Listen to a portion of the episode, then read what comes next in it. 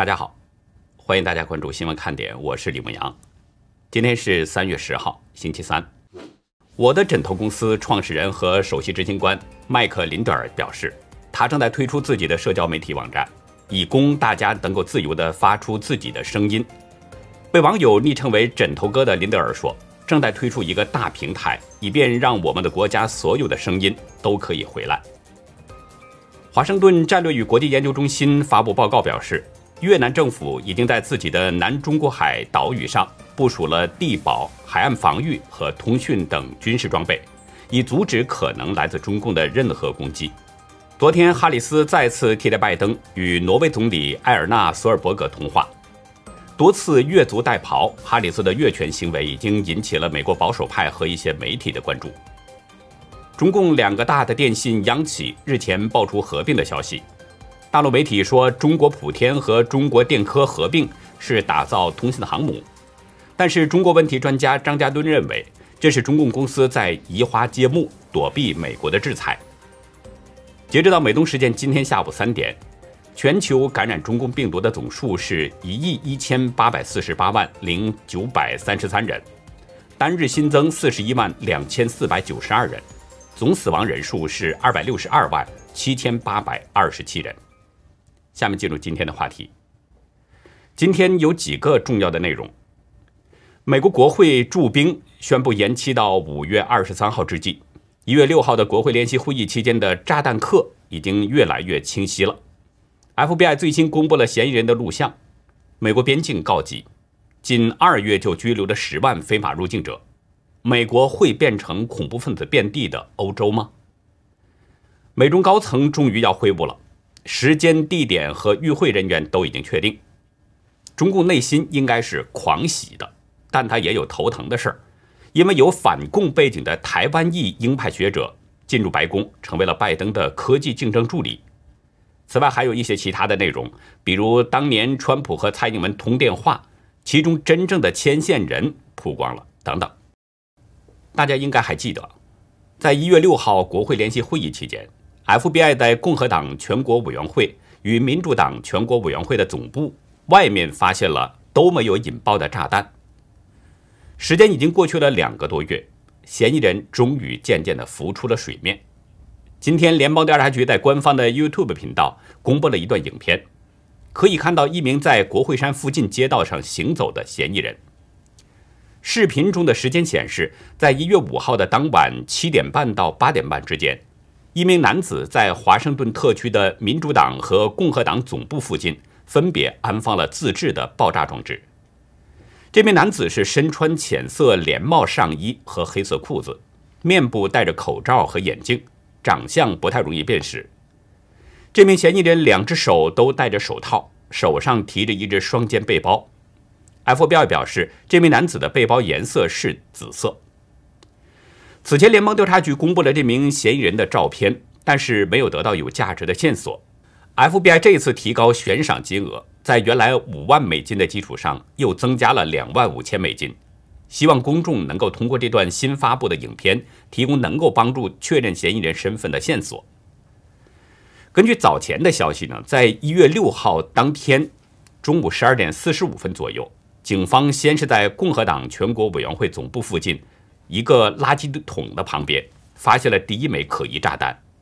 三十分钟以后，在民主党全国委员会总部附近发现了第二枚炸弹。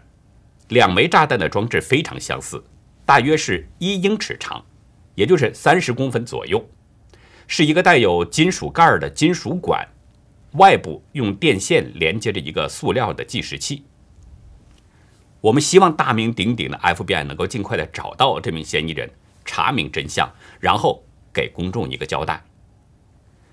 昨天晚上，美国国防部宣布，将部署在国会大厦的两千三百名国民警卫队的士兵驻守时间延长两个月，持续到五月二十三号。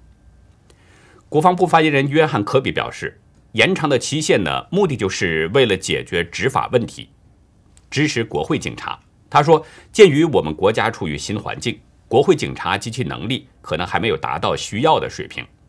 早前，国会警察局代理局长尤加南达·皮特曼告诉众议院立法部门小组委员会，国会大厦及周边地区依然需要协助。同时，他向国防部提出了延长驻兵的请求。国防部的做法意味着同意了皮特曼的请求，也可能意味着国会大厦周围的铁丝网围栏拆除或许还需要一段时间。不过，昨天上午，科罗拉多州的共和党众议员劳伦·波德贝特，他发布了一段自己的视频。他的视频中向众议长佩洛西呼吁拆除国会大厦周围的围栏。博贝特在国会大厦前，随着长长的围栏边走边说：“这位刚走出校门不久的美女众议员说，你保护自己喜爱的东西。川普总统建造了一堵大而美丽的墙，因为他爱美国，因为他想保护我们的国家。而民主党人，他们始终在与川普总统作对。现在，欢迎来到佩洛西堡。民主党人用刀片和铁丝网。”建起了一堵围墙，博贝特说：“民主党人不想保护你，因为他们不关心你，而他们会不惜一切代价来保护自己。”议长女士，拆掉这堵墙吧。美国保守网站网关专家表示，百分之百受够了。在一月六号国会大厦暴力事件后，国会大厦周围设置了长达几英里的围栏，周围部署了几千名国民警卫队的士兵。但是现在，国会议员和华盛顿特区居民以及国会警察监督委员会都在呼吁拆除刀片、铁丝网围栏。博贝特提到的川普建造的边境墙，在拜登上任之后呢，已经给叫停了。川普昨天发声明表示，说自己任内的移民政策是正确的，当时美美边境的状况良好，比过去任何时候都更安全。川普批评拜登的移民政策正在摧毁美国南部的边界，他说这是一件可怕的事情。据路透社等多家媒体报道，从美墨边境越境的非法入境者是越来越多，频频告急。官方数字显示，仅仅是三月三号这一天，边境巡逻队就拘留了四千五百多名越过美墨边境的难民，而二月份还创下了二零零六年以来的当月最高数据。拘留了十万中美洲非法入境者。《华盛顿邮报》表示，拜登上任后的最近几周，没有父母或法定监护人陪伴的非法入境儿童每天都有大约三百五十人，规模是去年秋天的四倍。国土安全部表示，接下来的几个月，美墨边境可能出现二十年来最大的移民潮。国会众议员迈克尔·麦考尔昨天对福克斯表示。到今年夏天，他说可能大约有一百万人试图非法进入美国。他说，拜登想变得人道，但他实际上制造了人道主义危机。麦考尔表示，拜登敞开边境的政策使越来越多可怜的孩子被带到那个危险的地方，但是美国没有足够的拘留空间来安置他们，只能很多人挤在一起。在中共病毒大面积流行的情况下，很容易造成大面积感染，这是拜登制造的边境危机。对于麦考尔说到的这个问题，共和党参议员克鲁兹斥责拜登前六周的执政无聊却很激进。他对布莱特巴特新闻网站表示，拜登政府的国土安全部一直没有要求非法入境者进行中共病毒检测。但是他们却喜欢说遵循科学，相信科学。克鲁兹说，拜登政府没有规则，没有测试，没有标准，他们愿意摧毁你的生意，摧毁掉你的工作，毁掉你的家庭。他们告诉你孩子不能去上学，但是却释放没有测试过的非法移民。而资深共和党参议员格雷厄姆则注意到了另外一个危险。他在与福克斯知名主持人汉尼提对话当中表示，拜登宽松的非法移民政策可能会对国家安全产生重大影响，南部边境很可能成为恐怖分子进入美国的绝佳途径。格雷厄姆担忧地表示，蜂拥而来的非法移民将造成一场人道主义危机。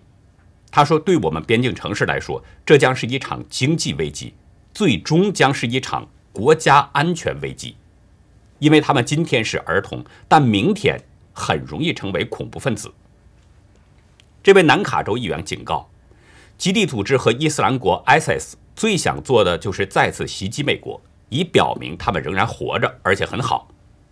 目前边境的不安全是恐怖分子想进入美国的一个好办法。如果拜登不实施积极的变革，最糟糕的情况还在后面。众议院共和党领袖麦卡锡近日也是写信给拜登，要求必须承认有边境危机，并研拟一份计划，以阻遏非法入境的危险。白宫仅仅表示呢，说会派高级顾问到边境去进行评估。但是拜登政府一直没有拿出遏制移民潮的办法。今年是九幺幺恐怖袭击事件二十周年，美国人的伤痛至今没有办法平息。拜登政府和民主党议员们应该不会是好了伤疤就忘了疼吧？如果九幺幺事件觉得太远了，那么看看欧洲最近几年的状况，也应该足够让人吸取教训。欧洲部分国家的领导人敞开边境，接收了大量的难民。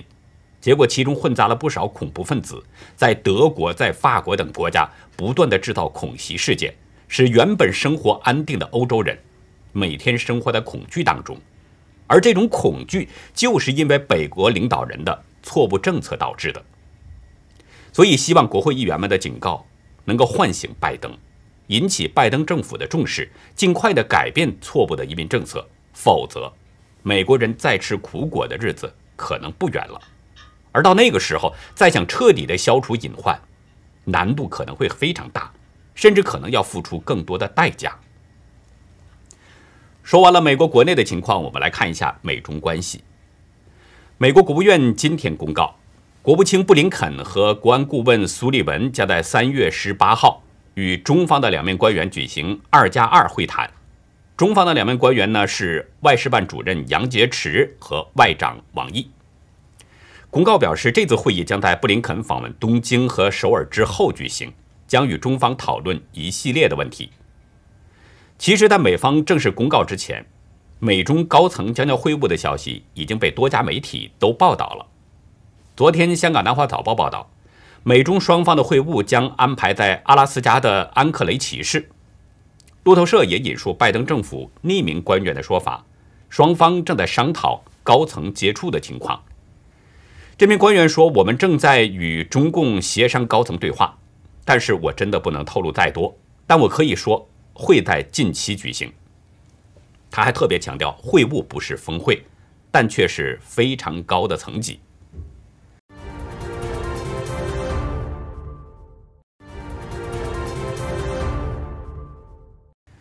英国媒体还表示说，美方希望这场会面能够精简，只有一两位官员。与中共的官员见面，但是在美方公告之前，白宫和中共的外交部发言人都没有透露相关的消息。面对记者的询问，双方都是打起了太极。中共外交部发言人赵立坚今天稍早表示，说习近平与拜登都同意双方表示沟通，但是对于美中高层会晤的情况，没有办法提供消息。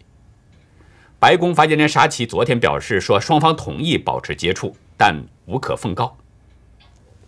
其实，如果熟悉官场语言的朋友呢，从双方发言人的说法当中也能猜到个八九不离十。双方既没有肯定，也没有否定，很可能就意味着确有其事。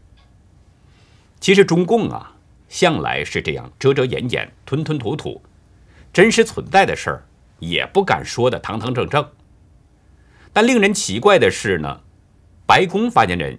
也不给出明确的说法，难道拜登政府也像中共政府一样，怕人们出现各种议论吗？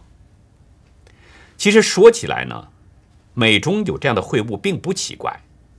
拜登是中共党魁习近平的老朋友，而且外界传闻拜登可能有什么把柄被中共抓着。另外，拜登政府也多次表示不反对与中方接触。拜登政府的这种表态。其实就是在给北京留机会。从中国的角度来说呢，当然更想尽快的促成高层会面，甚至举行峰会。所以，中共不同层级的官员都呼吁，希望美中恢复对话，恢复正常交往。说白了，中共呢就是想希望继续欺骗拜登政府，恢复美中贸易，帮助抖音的海外版 TikTok 还有微信等再度进入美国。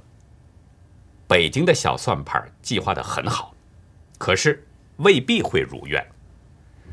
就算美中高层在近期有会晤，微信和 TikTok 想进入美国也非常困难，因为一位支持反垄断的鹰派学者刚进入白宫。哥伦比亚大学法学教授吴修明毕业于哈佛大学法学院，是一位互联网自由开放的坚定倡导者。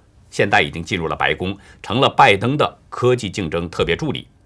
吴修明的核心观点呢，是说中共一直在禁止 YouTube 还有 WhatsApp 等这些微信、TikTok 的竞争对手，阻止这些外国公司在中国市场上的竞争。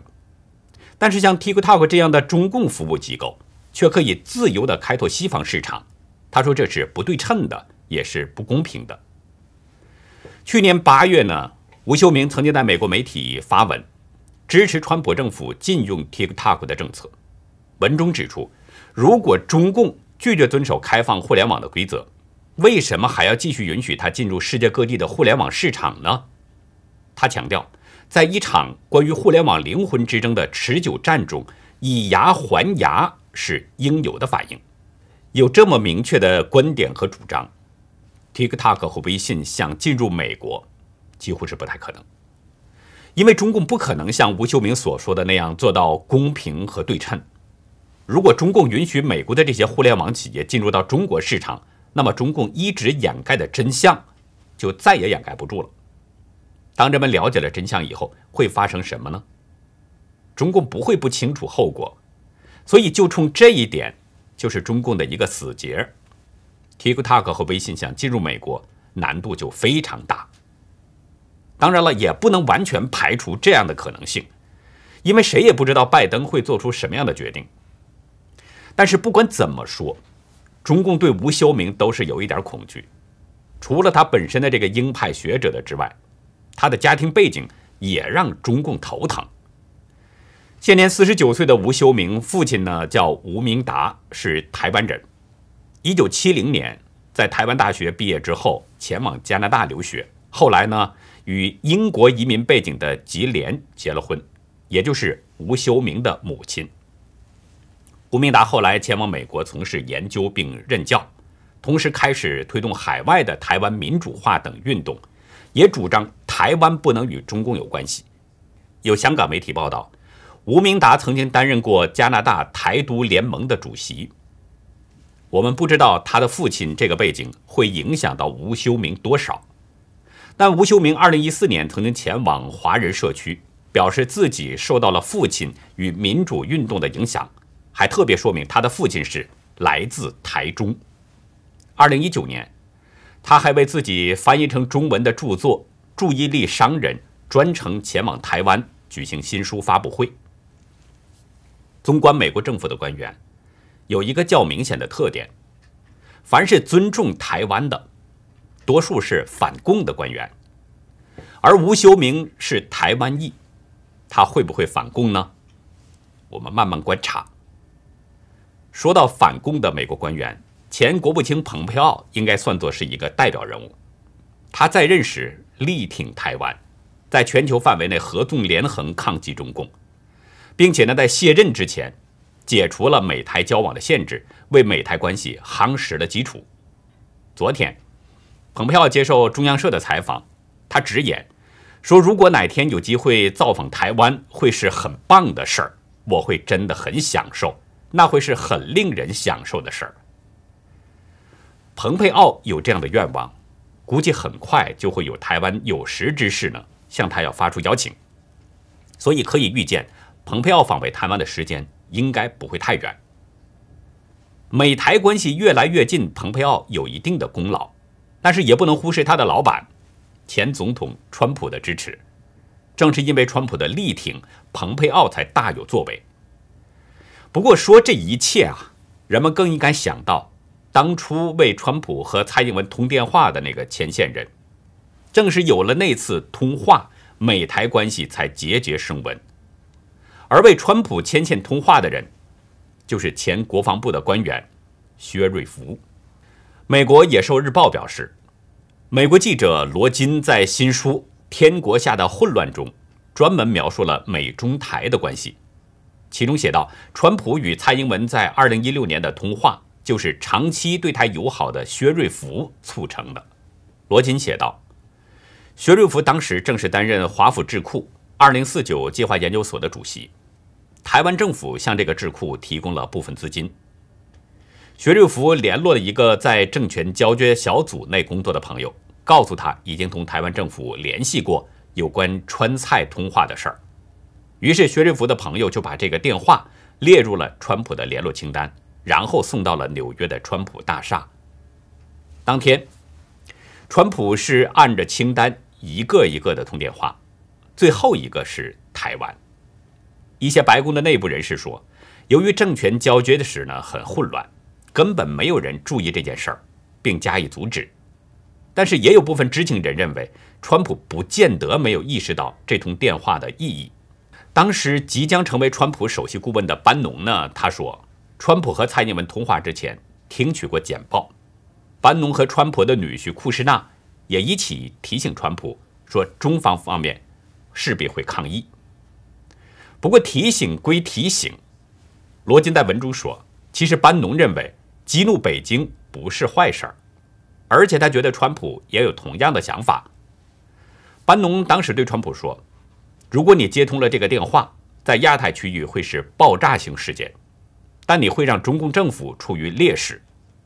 川普则说：“那好，我肯定要接这通电话。”川菜的这通电话只有几分钟，内容没什么值得关注的地方，但是川普和蔡英文的通话本身，这就是一个轰动性的消息，意义重大。美国后任总统与中华民国总统通电话。这等于是在扎中共高层的心窝子，所以中共恼火，这是预料中的事儿。但是有一件事儿让川普呢是感到惊讶，美国的所谓主流媒体很快就大肆报道，并指称这是愚蠢的错误，甚至是鲁莽的挑衅。班农表示，川普很讶异华府媒体如此的反应。他说，说不定川普在那个时候呢就已经意识到了。左派媒体与中国的关系非同寻常，并且充满了偏见。说起台湾，还有一个有意思的事儿。很多人喜欢听日本歌曲，尤其是跟我年龄相仿的大陆朋友，可能还记得日本电视连续剧《血疑》和《排球女将》里面的主题歌，在八九十年代可以说是风靡中国大陆。后来还有很多动画片，像《聪明的一休》《花仙子》等等。里面的歌曲也是传唱的相当广。我这里呢也给大家介绍一首日本歌曲，是一首力挺台湾的歌曲，由日本作曲家泽口和彦创立的给诗当番推出的《台湾凤梨歌》。先不说这个歌曲的旋律如何，就是这个歌曲的名字就值得听听。这首歌呢其实还是在制作当中。据泽口和彦介绍。当他听到台湾凤梨被中共禁止之后呢，他就决定要创作这样的一首作品。他说：“等到疫情的艰难时期过后，一定要到台湾大口咬凤梨。”哎呀，说的我也是很想去啊！一边看看台湾的风景，一边是大口咬凤梨，那会是什么样的感觉呢？好了，我们最后呢再说一个关于人性中的善的故事。二月二十六号这一天啊是星期五，芝加哥的警察吉姆·巴克利呢在下班的时候捡到了一个折叠式的钱包，钱包里面有几张孩子的照片，还有很多信用卡、一些钱，还有驾照。经过查证，钱包的主人是住在印第安纳州的普利茅斯的一名男子。第二天早上，巴克利就开车去了普利茅斯。上门去找这个钱包的主人约翰·巴伦。巴伦的家人听到敲门声，得知是一位不值班的警察前来送钱包，都感到很震惊。巴伦是一个比较敏感的、比较感性的人，当时感动的是热泪盈眶。他说：“我可能永远不会再与巴克利警官打交道，但我永远不会忘记这件事情。”让巴伦感动的是什么呢？巴克利完全可以把钱包放在警察局，等待着失主前去认领。他完全可以跟家人一起享受这个周末的好时光，但是巴克利没有那样做。巴伦说：“在我们当今所处的世界中，你不容易听到有人会做这类事情。巴伦是当地的一位教练，丢失钱包的当天呢，他是去芝加哥接两岁的孙子，但是他并不知道自己丢失了钱包。巴伦的女儿梅雷迪斯安对大纪元表示，说过去的一年充满了挑战，这类事情确实能够提醒人们，我们周围仍然有善良人。巴伦想给巴克利一点汽油费，但是巴克利拒绝了。他告诉巴伦一家，可以把这份爱心传递给其他人。心存感激的巴伦说，他已经开始这样做了。他现在正在利用业余时间在当地的一家医院做义工。这个故事讲完了，这是一个令人感动的故事。如果您也希望自己能够遇到这样的事儿，那就让我们也开始来传递爱心吧。以上呢就是我们今天节目的内容。如果您喜欢新闻看点，请别忘记点赞、订阅，并且尽可能的帮我们把频道转发出去，因为真相对每一个人都非常重要。中共二会呢，李克强在报告中搬出了习近平的说法，说二零二零年交出了人民满意的答卷。中共这么厚颜无耻，人们也就放心了。这才是灭亡前的表现嘛！中共已经走入了一个没有办法回避、无法逃脱的历史交汇点。在今天的会员区，我们就来谈谈中共的红潮末路。欢迎大家到优乐客会员区了解更多。好的，感谢您的收看，再会。